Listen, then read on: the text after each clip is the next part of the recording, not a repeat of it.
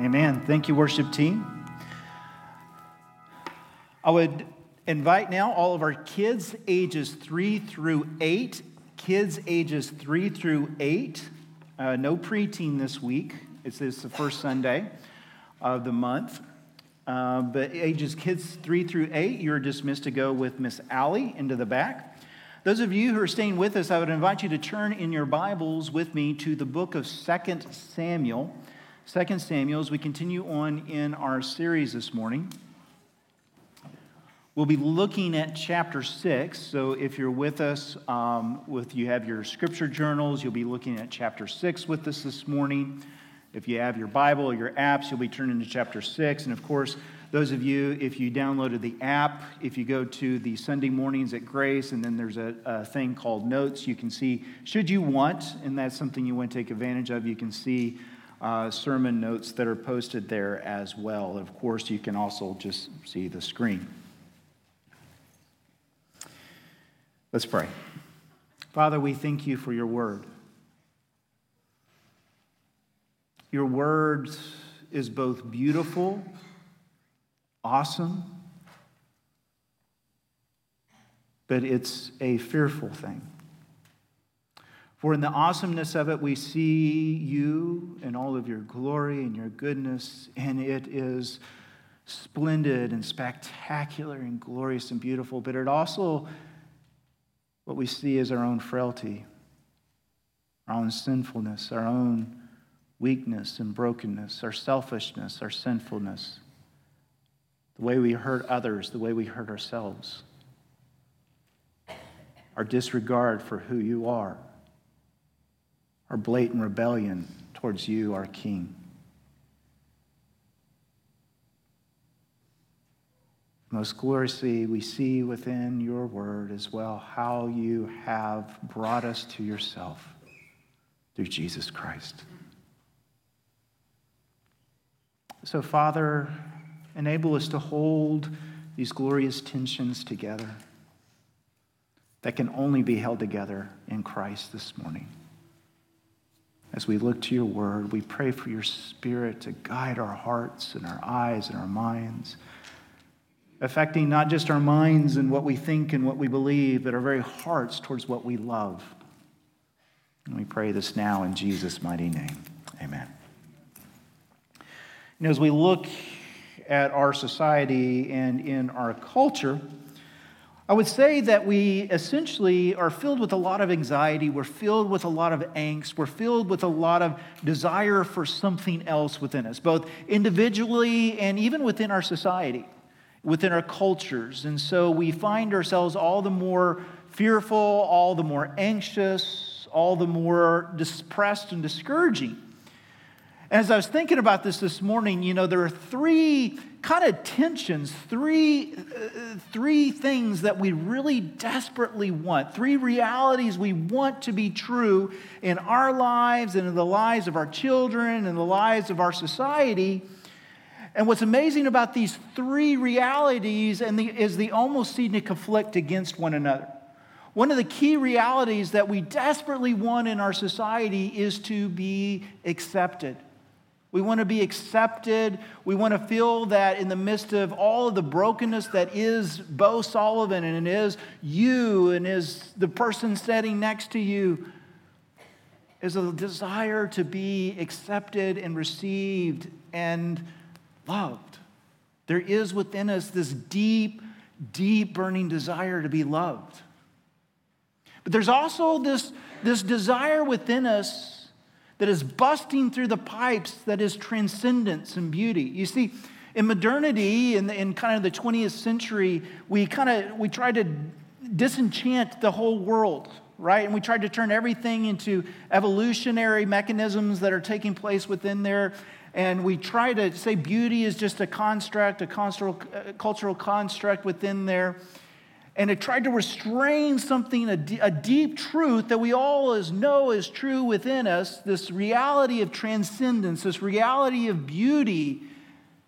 And we're seeing within our current culture that burst through the pipes as we long and we say, We need something beautiful.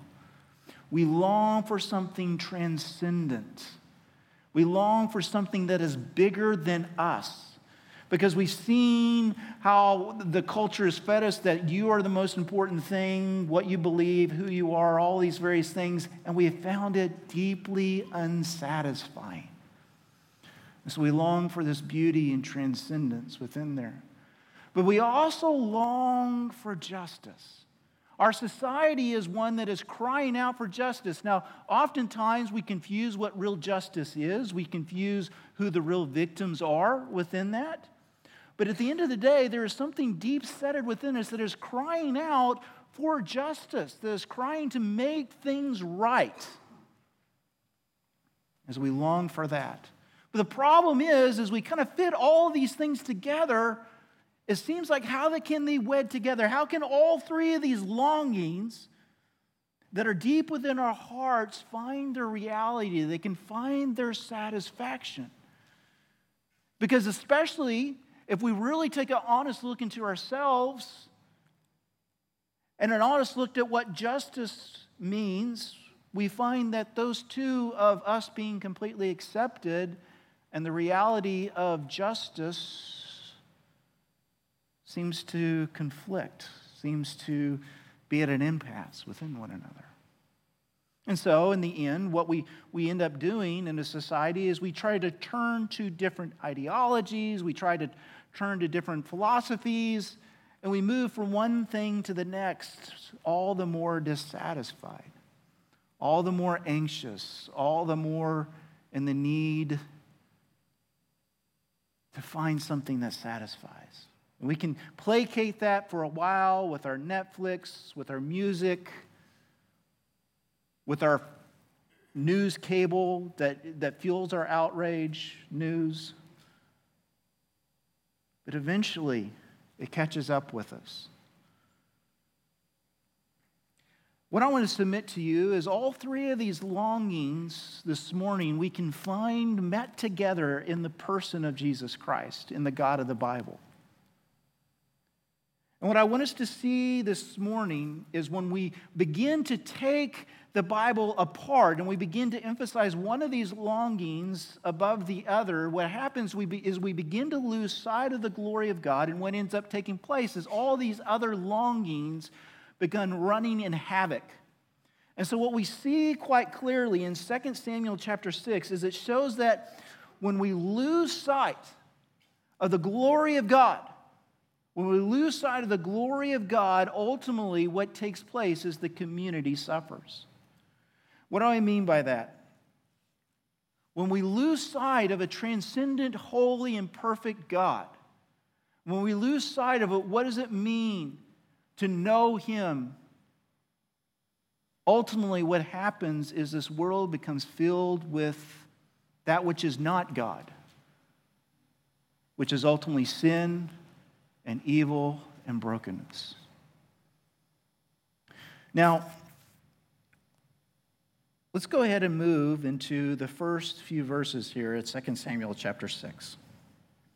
Hear now the word of the Lord. David again gathered all the chosen men of Israel, 30,000. And David arose and he went with the people who were with him from Baal Judah to bring up from there the ark of God which is called by the name of the Lord of hosts, who sits enthroned into the cherubim. And they carried the ark of God on a new cart and brought it out on the house of Abinadab, which was on a hill. And Uzzah and Ahio, the sons of Abinadab, were driving the new cart and with the ark of God, and Ahio went before the ark. And David and all the house of Israel were celebrating before the Lord with the songs and the lyres and the harps and the tambourines and the castanets and the cymbals. And so, what we see right here, just immediately reading this, is what we see is something glorious, something truly wonderful that seems to be taking place. It seems like a glorious and wonderful worship experience. Now, if you've been with us, because last year we went through 1 Samuel, right? You may remember, oh, wait a minute. I remember talking about God. I remember this man named Abinadab. Now, you may be a little bit confused by the location, by Al Judah, because it was called a different location than 1 Samuel. It's the same place. Kiriath, um, uh, Kiriath was the place that was referred to in 1 Samuel uh, chapter 7. But if we remember the story of where the ark was left off, it was actually a pretty heartbreaking story because it was all part of God's punishment. You see, if you remember correctly, the priesthood in particular, Eli and his sons, were not leading the people well. And so God was bringing judgment upon Eli and his sons for their sinfulness.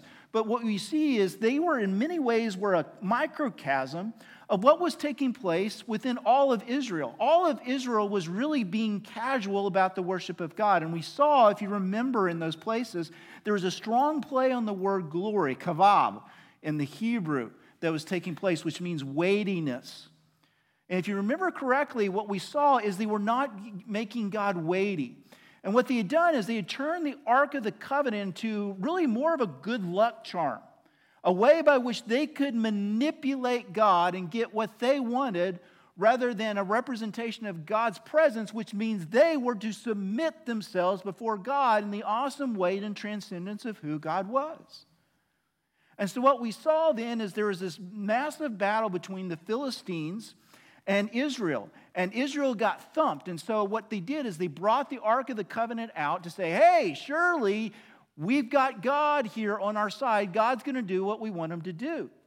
And they got completely thumped again. And not only did they get thumped again, if I remember correctly, it was they lost 30,000 men. So there's kind of a kind of a nice symmetry here between David sending 30,000 to go get them, and when they initially lost the Ark of the Covenant, they lost 30,000 to the Philistines. Now, what had happened is the Philistines took it back into their chief cities and God just lowered the boom on them, so to speak. He just thumped them. And so what you saw is the, the Philistines moved the ark from one city to the next, and every time they moved it, death followed. And they, it became quite clear that God, the true living God, was the true God. And they, they just said, hey, we're going to send this, this ark out back to uh, the people of Israel. Now, what's significant about that is when they sent that out, they sent it out on a new cart, just like what we saw here. It's easy for us to kind of gloss over that. But what you see here is when the people of Israel decided that they were going to move the ark from Baal Judah to the new capital city of Jerusalem, they essentially decided that they would follow the Philistine way of moving the ark, putting it on a new cart. Now, if you remember, when the Philistines had sent the cart, sent the ark back to the people of Judah, the people there, they were excited, but they offered improper worship. And so they began offering sacrifices that were against the way the Old Testament had called them to make sacrifices. They were very flippant and casual. They opened the ark. They weren't supposed to do that. And God smote them. And he showed them and said, hey, look, this isn't what you're supposed to be doing. Now, rather than changing their ways and responding in proper worship, what they ended up doing is saying, hey, we're going to stick it into this house of Abinadab, and we're just going to just let it sit there. So it wasn't back where the tabernacle was, which was in Gibeon at that time. They just kind of left it there, and it was there for decades. Decades. It was there, just kind of an afterthought. And if we were to look at the parallel passage with what we have today in First Chronicles chapter 13, what it says is during all the reign of Saul, they just kind of ignored the ark. They didn't give any credence to it, they didn't look at it, they just kind of left it there within that. So it's good that David has decided to say, hey, look, let's let's acknowledge we're going to make the worship of the living God proper in the center. And so we're going to bring it to the capital city and, and we're going to do this right. That's a good thing. But notice how, once again, they decided to bring the ark. They decided to bring the ark on a new cart. Why are you making such a big deal with a new cart? Well, we'll see.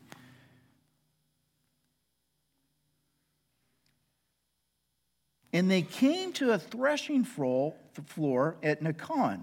And Uzzah put out his hand into the ark of God and took hold of it, for the oxen cart stumbled. And the anger of the Lord was kindled against Uzzah, and God struck him down there because of his error. And he died there beside the ark of God. And David was angry because the Lord had broken out against Uzzah. in the place that was called Perez Uzzah into this day. And David was afraid of the Lord that day, and he said, How can the ark of the Lord come in? And so David was not willing to take the ark of, of the Lord into the city of David, but David took it aside into the house of Obed Edom, the Gittite, and the ark of the Lord remained in the house of Obed Edom, the Gittite, three months, and the Lord blessed Obed Edom and all his household.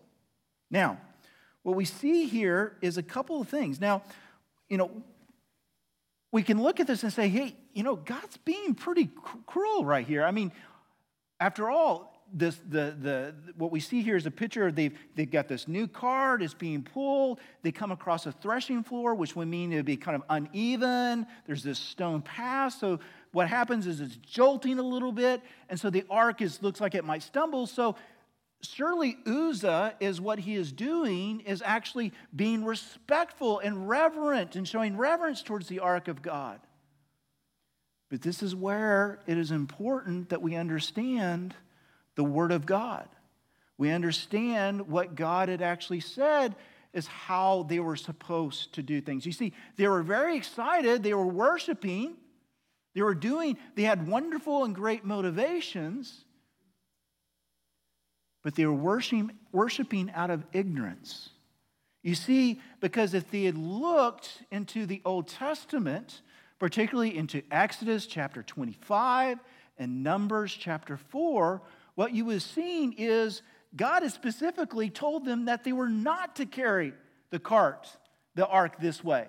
They were supposed to carry it by making poles that they would use and so there's loops in there and so and it was only Levites that were supposed to carry the ark.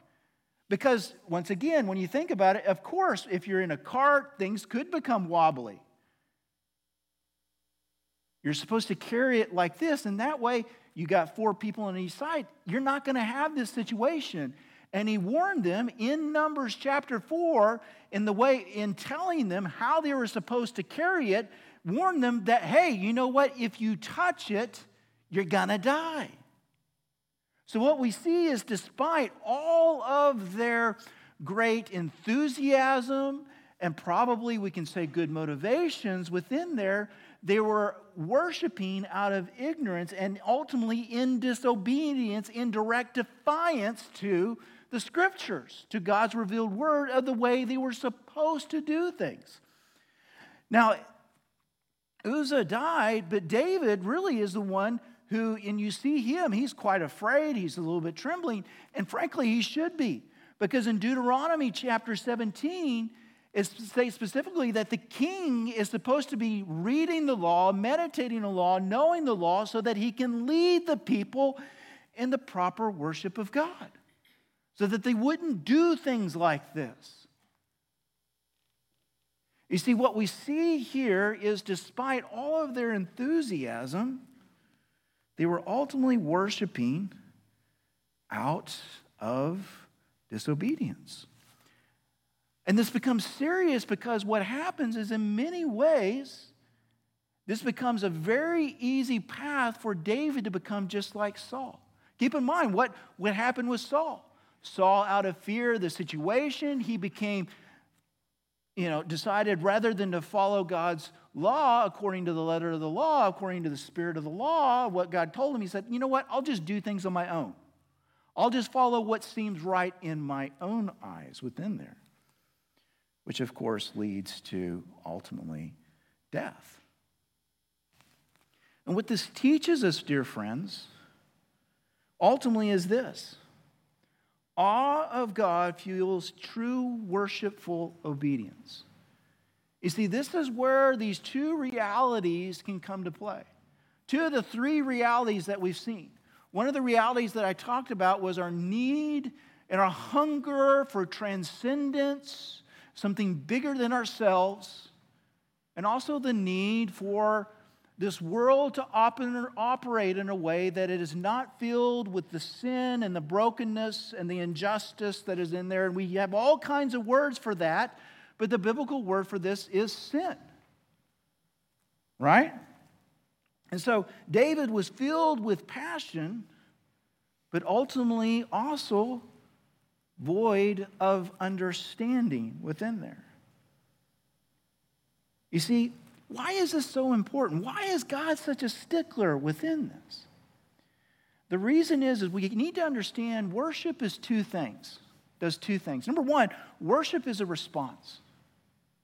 You know, whenever I hire a new uh, worship pastor, like when I hired uh, Joseph and we were interviewing people, one of the things I, I, I uh, first things I ask people, I ask them, what is the gospel? But also ask what is worship within there? And we need to understand what is worship. First of all, worship is a response. In other words, it is a response to the grace that God has done for us.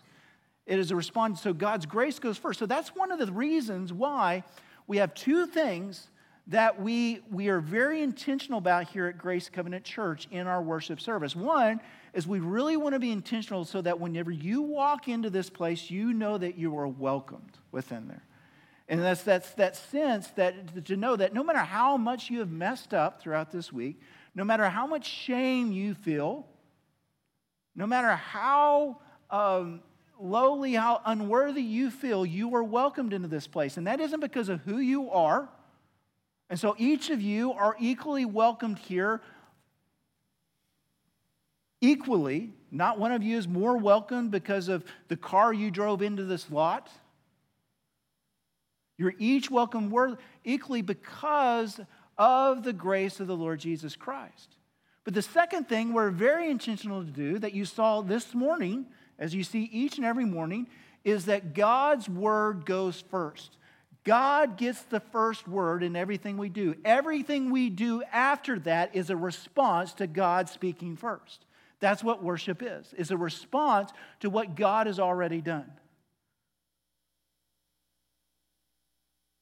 But the other thing that is important to understand in worship is worship is not just a response, but worship ultimately forms us. Worship ultimately forms us. And so when you see in the Old Testament and you look at these passages in Exodus and Leviticus and Numbers and Deuteronomy, and even in the passages that we see that we often don't talk about in the New Testament, that talks about the way we respond to God. So often we like to think of worship in the sense of the songs we sing, but worship is actually much bigger than that. Worship is our whole life response to God. But why does God give us so many specifics of the way this needs to look like? One is the biggest reason is because our worship forms us. Our worship forms us. And if what we worship, we become. What we worship, we become. What you, what you worship, what becomes right before you, you will become. And so, what God is teaching in the Old Testament people, and ultimately teaching us as well, is the way and the patterns and the rhythms of our life will point us in one direction or the other. This world is forming us in one way or another.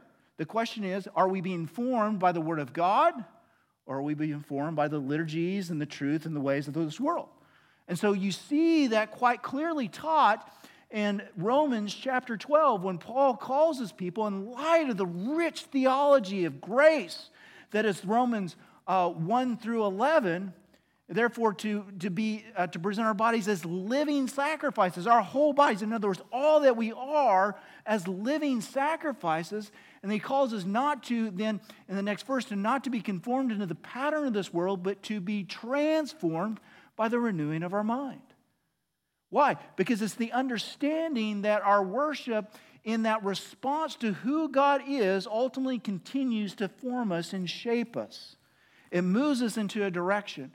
It will point us towards a holy, beautiful, transcendent God, or it'll ultimately turn us into something that ever so subtly becomes more about us, about our passion, about our enthusiasm, about how we feel. Now, all these things are good things, and I'm going to talk about that here in a little bit.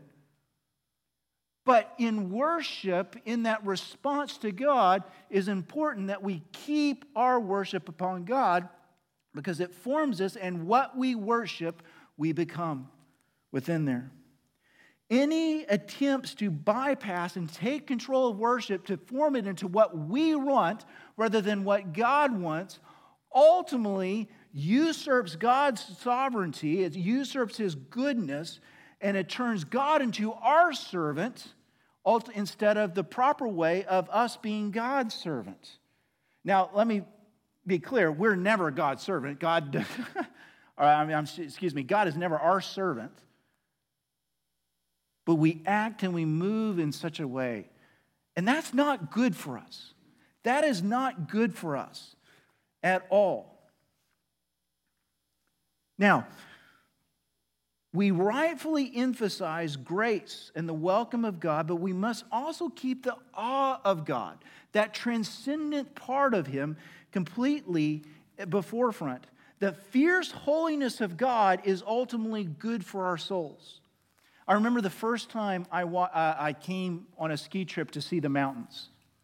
And in that ski trip, and we are driving up, and I was in high school. And listen, folks, I'm from Oklahoma, right? So this is like a mountain to me. It's like just that, you know, it's, I'm used to flat, right?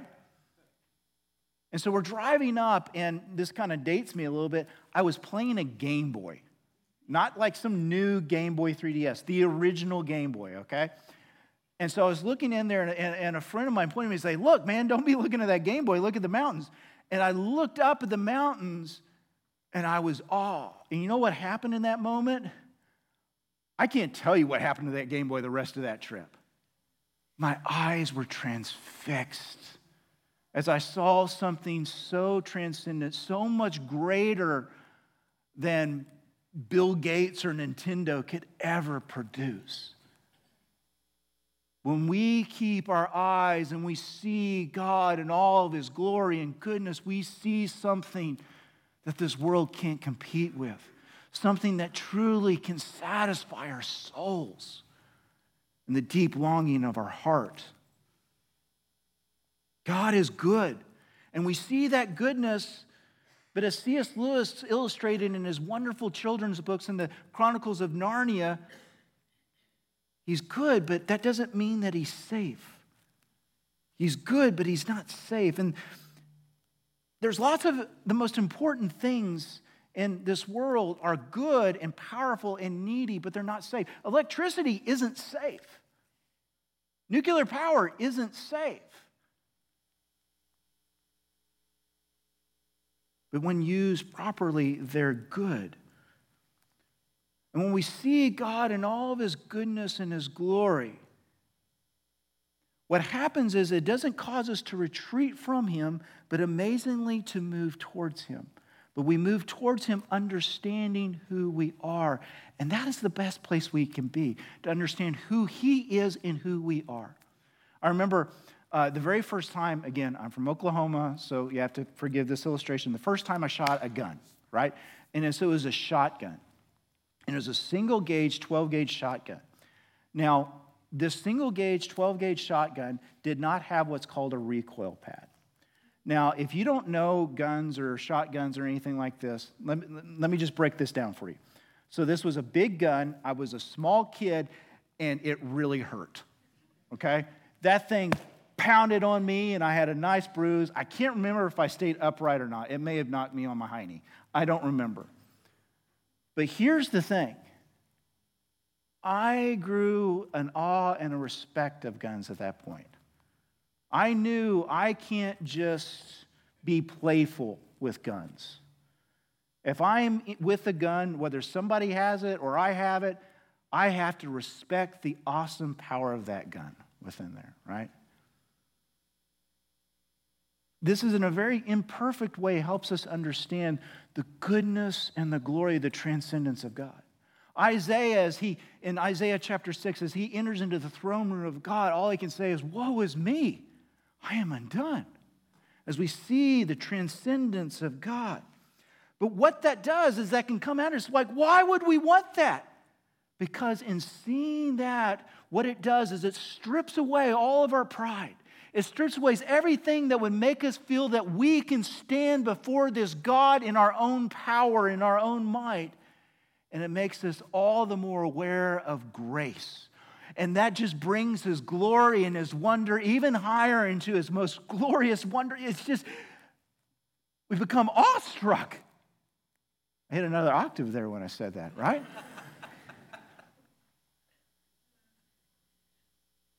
it's amazing. Because when we see that, we realize who are we that we could stand in his presence? Who are we? And it begins to strip away. And when we see him and his glory and his goodness, his love becomes all the more pouring out of us because we realize who are we that we should receive this love? You know what the response of that is? Worship. See how it cycles?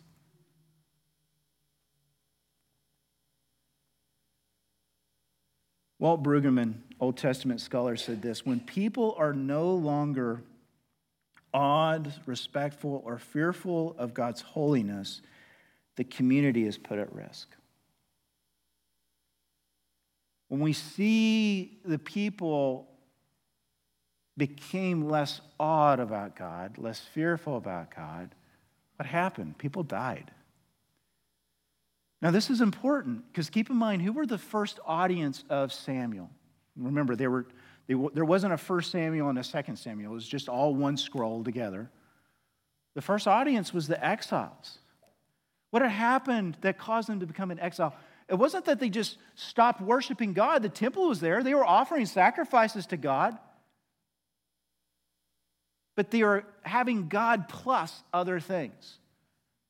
God plus this other God, or God plus economic development, or God plus getting ourselves a name or riches. And what had happened in that?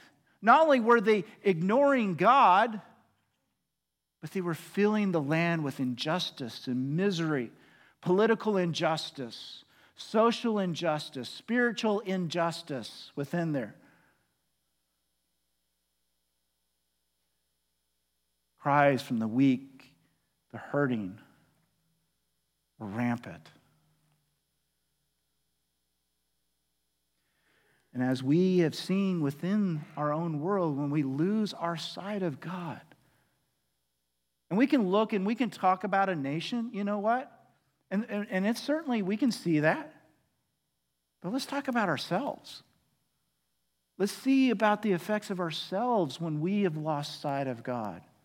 The effects that happens on our family, on our kids, on our spouses. It's not pretty. Now, we need to understand this before I move forward. Not all tragedy, tragedy is because of disobedience, okay? That, I'm not saying that in any ways. But God often uses his discipline out of love to capture us, to say, hey, you guys have lost your first love. And the effects of that is brokenness. The effects of sin is death and brokenness that takes place. But when we encounter God, it puts to death our idols, but ultimately brings resurrection. There's been many ministries, many pastors, many missionaries. And I say with this with trepidation because I know in five years, this could be me. This could be me if I lose my sight of God. But their, their ministries have become wrecked, churches have become wrecked, pastors have become wrecked. Because they've put their ministry, the growth of their churches, their platform, their success, above obedience to God. They've lost sight of God. And in many ways, a lot of times what happens is they view that God needs them more than they need God. And the response is well, you see it in the church pastors who become bullies, pastors who become abusers. You see sex scandals, you see financial scandals within that. All these various things. And you see a church that simply empties itself of its power because we become more about finding our success than encountering a transcendent living God.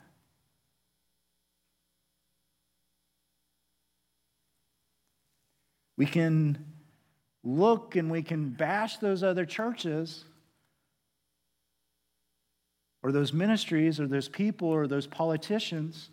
But what that should call us to do is to come back and say, God, examine me and know my ways. See if there be any grievous way within me, and lead me into the path of righteousness.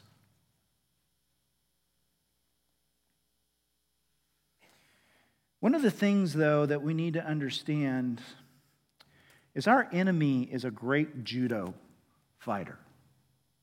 Now, I say this, and I'm borrowing this illustration from another scholar, J.I. Packer. Admittedly, I'm not an expert on martial arts, so I may be misusing this here, but from what I understand, within judos, there's a way that it's not just about attacking, but taking the thrusts and the attacks of the other and kind of using it against them. And our enemy is really good at doing that. Really good at thinking and using some of the thrust that we use to follow God and twist it and turn it against us. And what that usually looks like is in our efforts to obey God, we become prideful. We begin to find our identity in the obedience in what we have done rather than in the living God Himself within there. And so, what we see is pride creates a false reverence that is man centered rather than God centered. And so, this is easy because we can see this in some of our worship wars, right? We can see people and we become judgmental and we can begin looking down upon other people on the way they do things and elevating ourselves above others because we, you know, have the right lingo or the right language. We listen to the right podcasts. We read the right books within there. That's the way this often looks. Now you might say, what does this have to do with the passage? Well, hear me out because we're going to be introduced to a character we haven't seen in a little bit, and we haven't really given her due, and that's Micah, the very first wife of David. Now, this is one of those instances where I was planning on going in one direction in the sermon, and as I studied it, I had to change it up. Because I admit, uh, my heart breaks for Micah. My heart breaks for her. She looks like she has been used as a tool by powerful men to just for politics. My heart breaks for her. And what we've seen, and this has been subtle, we've seen that though David has been following after God, he's been allowing himself to become lax. And you're, you're beginning, you've begun to see kind of fruits of sin that have become seeds that have become planted that's going to cause all kinds of disruptions later on, right? In that we've seen these subtle things that have become indictments where he's been adding more and more wives to him.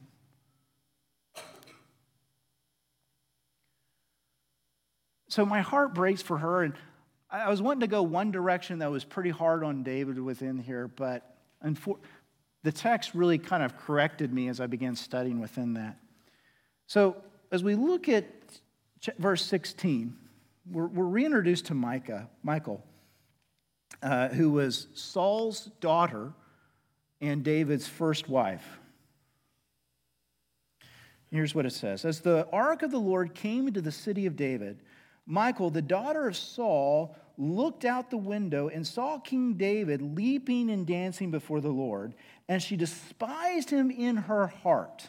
Now, a few things jump out at us as we read the text. One of the first things is at first, it doesn't identify her as David's first wife, but as Saul's daughter. And then it says she despised him in her heart. That is a really strong language. And it really, it was the first time it was used, goes all the way back to Goliath, despising David in his heart within there. And so what you see is a deep bitterness and anger within there. Now, well, we'll, we'll just keep moving on. And they brought the ark of the Lord and they set it in the place inside the tent that David had pitched for it. And David offered burnt offerings and peace offerings before the Lord. And when David had finished offering the burnt offerings and the peace offerings, and, and, he blessed the people in the name of the Lord of hosts and distributed among the people, the whole multitude of Israel, both men and women, a cake of bread, a portion of meal, and uh, excuse me, of meat, and a cake of raisins to each one. Then the people departed, each to his house. And David returns and he blesses his household. But Michal, the daughter of Saul, came out to meet David and said, how the king of Israel honored himself today, uncovering himself today before the eyes of servants, female servants, and as one of the vulgar fellows who shamelessly uncovers himself. And so what we see here is David has been leaping. He's wearing, he's, and, th- and this is important to kind of help understand the argument. He has taken off his kingly robes, which would be more formal, more grand, more cultured. And what he's done is he's put on an ephod, which is a priestly garment within there. Um, it's not going to be nearly as formal, not nearly as grand within there. And so what, what we see here is her response, it just drips with sarcasm, right? Sarcasm is not, you know, unique to your family. Sarcasm was going on all the way back then, right? And so it drips with sarcasm. Now, when we read her response, it's easy for us to say, okay, well, there's some jealousy here. Apparently, you know, when we first read it in our context, we assume that there, David was being vulgar. He was being almost pornographic, that there must have been something going on there. But that's really not necessarily what was going on. In fact, um, what you see when you read the text, what really had her upset wasn't what David had done. Now, it doesn't say that he had completely uncovered himself, but just that the way he had done it was inappropriate in her eyes. And she was expecting him to, to be more like a kingly regard within there and he had removed his kingly robes within there. And so when it talks about uncover, it may have just been that, you know, he'd shown up to his knee or something like that, which in her mind would have been vulgar for a king to, to do that or show within there. And so what's, what is driving her is not jealousy of female servants in the way David is acting um, lewdly to, towards other women but rather she feels he is embarrassing himself as one who should be far more dignified before as a king, right? And David said to Michal, It was before the Lord who chose me above your father and above all of his house to appoint me as a prince over Israel to the people of the Lord. What is he saying? He said, Look, God appointed me. This isn't, your dad's not king. The way he ruled isn't going to be the way I'm going to rule. And ultimately, this isn't because I became powerful, but ultimately, I am in my position because God put me there. And he says, And I will celebrate before the Lord. I will make myself yet more contemptible than this. So, in other words, he's saying, Look, you think I have humbled myself? that I'm acting like this great king that everybody should look to and be impressed with, I'm going to show myself even more unworthy of my station, even more unworthy of being this king because of who God is. And I will be abased in your eyes. But the female servants of whom you have spoken, by them I shall be held in honor. And Michal, the daughter of Saul, had no children that day unto the day of her death. Now, very harsh. We don't know what was going on. Was that a divine uh, injunction from the Lord, basically to, to protect the, the lineage of David so that there wouldn't be a, a lineage of Saul that would come in? Or is that just the fact that they became so detested by one another, they, they never got together anymore? We don't really know. But either way, what you see is one who, who separated herself in bitterness and saying, This is about pride. This is about you not doing things that make me uncomfortable within there. But what was David's response? David's response was a confidence and a joy in grace. Is saying, look, I don't deserve, you, you want me to play like, I des, like the, I'm this one who deserves being king? I fit this image of this king that everybody should want to be just like? No, I don't deserve this position. And I'm going to make sure that everybody knows I don't deserve it. I'm going to show who the true king is, the true one that we need to be looking at. The one, we don't need to be looking at, at, at the king. We don't need to be looking at the preacher. We don't need to be looking at so and so. We need to be looking to God. We need to be looking to Jesus within there. That's the one we need to see. That's the one we need to hold up. Ultimately, what it is is a rejection of pride because it's so easy for us in our desire to be obedient, to, to look and cast an image of ourselves, and to find an identity in the way we are acting or in our acts of obedience that we do this. Look, what we do as Grace Covenant Church versus so and so down the street. We say, no, we are what we are by the grace of the Lord Jesus Christ and we will celebrate that. Who are we? Who are we? A God of grace enables us to participate in the awesome response of worship. You see, the grace of a living God, the grace of the transcendent one, is the only one who can hold all three of these longings I mentioned at first together. You see, we talked about that longing for transcendence and justice, and we can see how they fit together. But how does this longing to be loved fit together? It seems like it shouldn't work because we know I don't deserve it. But when this transcendent, glorious God is able to provide a way of his love, then all three of these longings can fit together in glorious harmony. Verse 12. And we're backing up here a little bit. And it was told King David the Lord had blessed the household of Obed Edom, which, by the way, that's a foreigner. It had been left with a foreigner for three months. Um, because of the ark, uh, uh, and all that belongs to him because of the ark of God. So David went and brought up the ark of God from the house of Obed Edom and to the city of David with rejoicing. And when those who bore the ark of God had gone six steps, he sacrificed an ox and a fattened animal. And David danced before the Lord with all of his might. And David was wearing a linen ephod. And so David, with all the house of Israel, brought up the ark of the Lord with shouting and with the shouts of men. You see, what does this begin with? It begins with God's grace. It begins that despite the fact that the children of Israel had messed up yet again in the way that they were working with the ark, you begin to see God's grace is right there. It begins and it is saturated with the grace and the favor of the living God upon a people that don't deserve it. And that's what fuels this worship. That what enables them to respond. And, and this becomes a little bit more clear in the parallel passage in Chronicles because what you see is in there is they made sure and they said, okay, we're only going to have the Levites carry it with poles.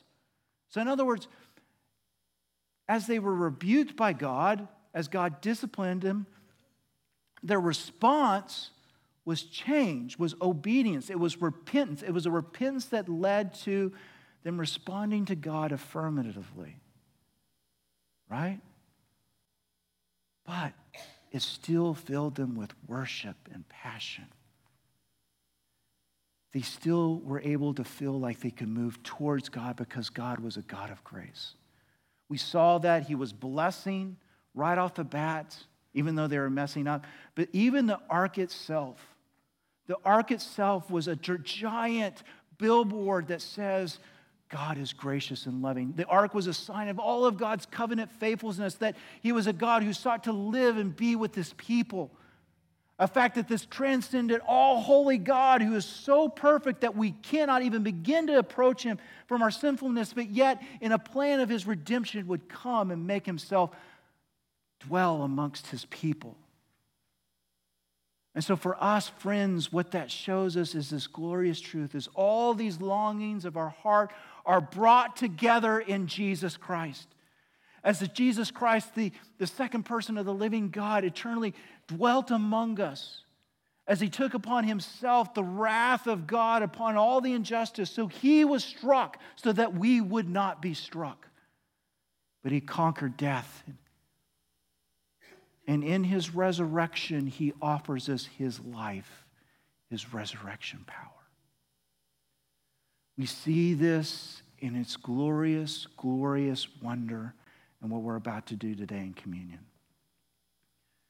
Communion, of course, is a representation of what Christ did for us on the cross. The cup represents his blood, which was spilt for us. given for us for the remission of sin. The bread represents his body, which was given for us. Now,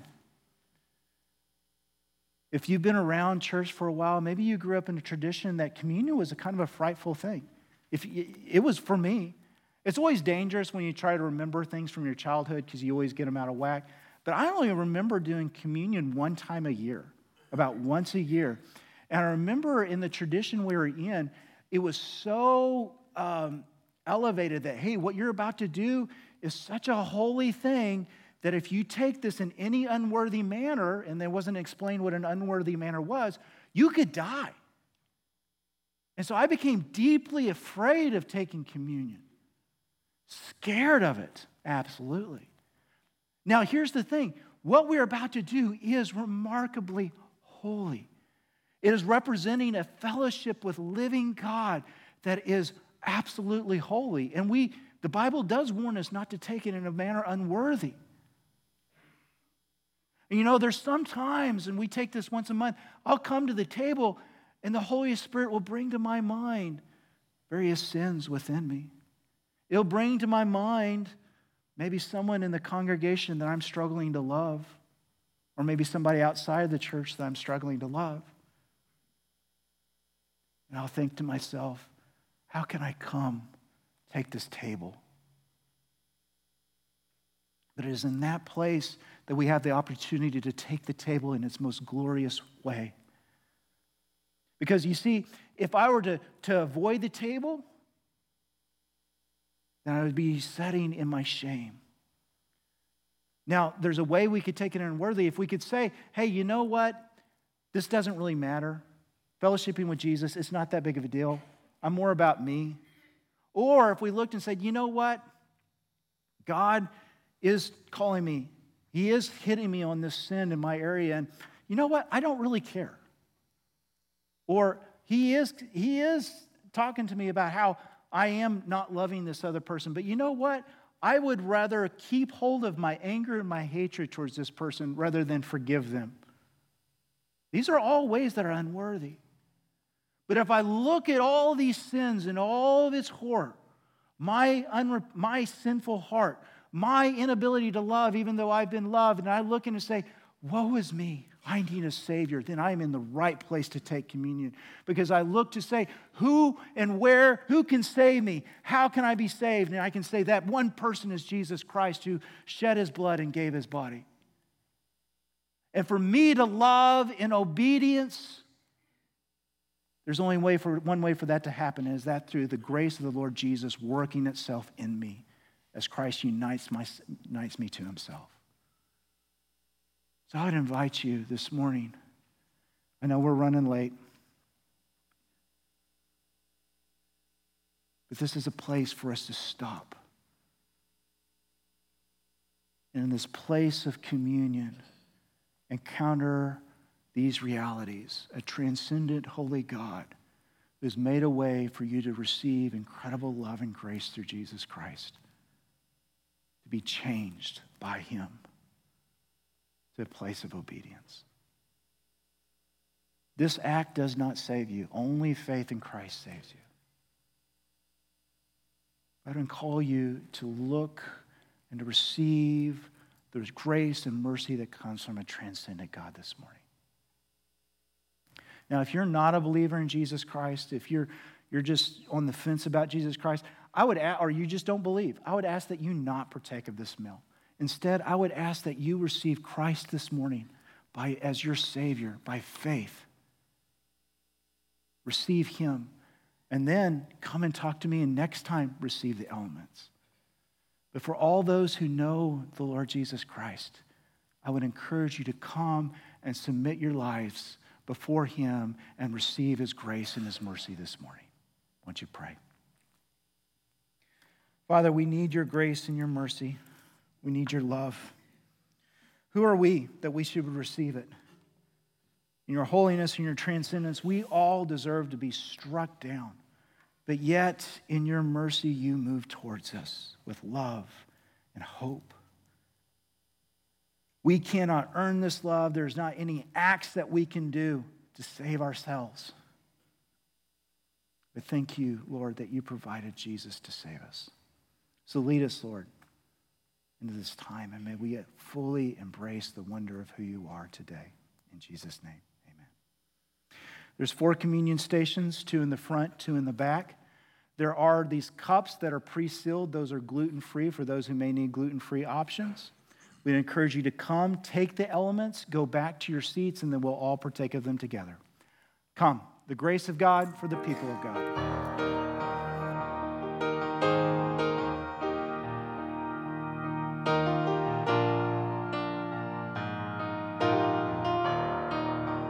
Sing with us. I cast my mind to Calvary. I cast my mind to Calvary, where Jesus bled and died for me. I see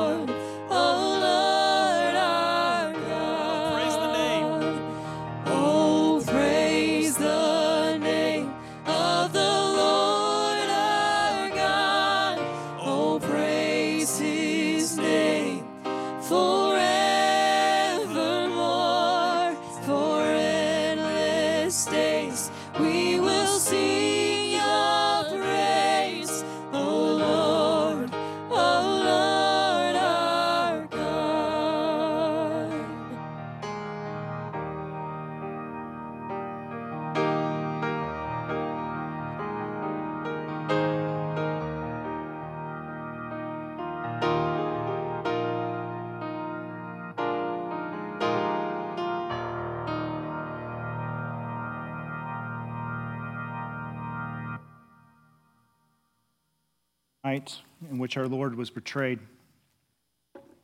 he took a meal, a covenant meal, Passover meal, and he showed his disciples its true meaning and how it brought it to him, what he would do for them on the cross, dying for their sins, defeating death, ultimately leading to his resurrection. As he's with his disciples, he broke the bread and he gave it to him and he said, This is my body given for you.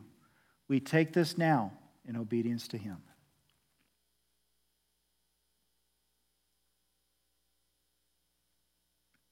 In the same manner, he took the cup.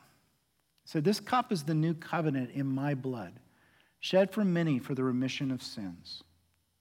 We drink this now in obedience to him.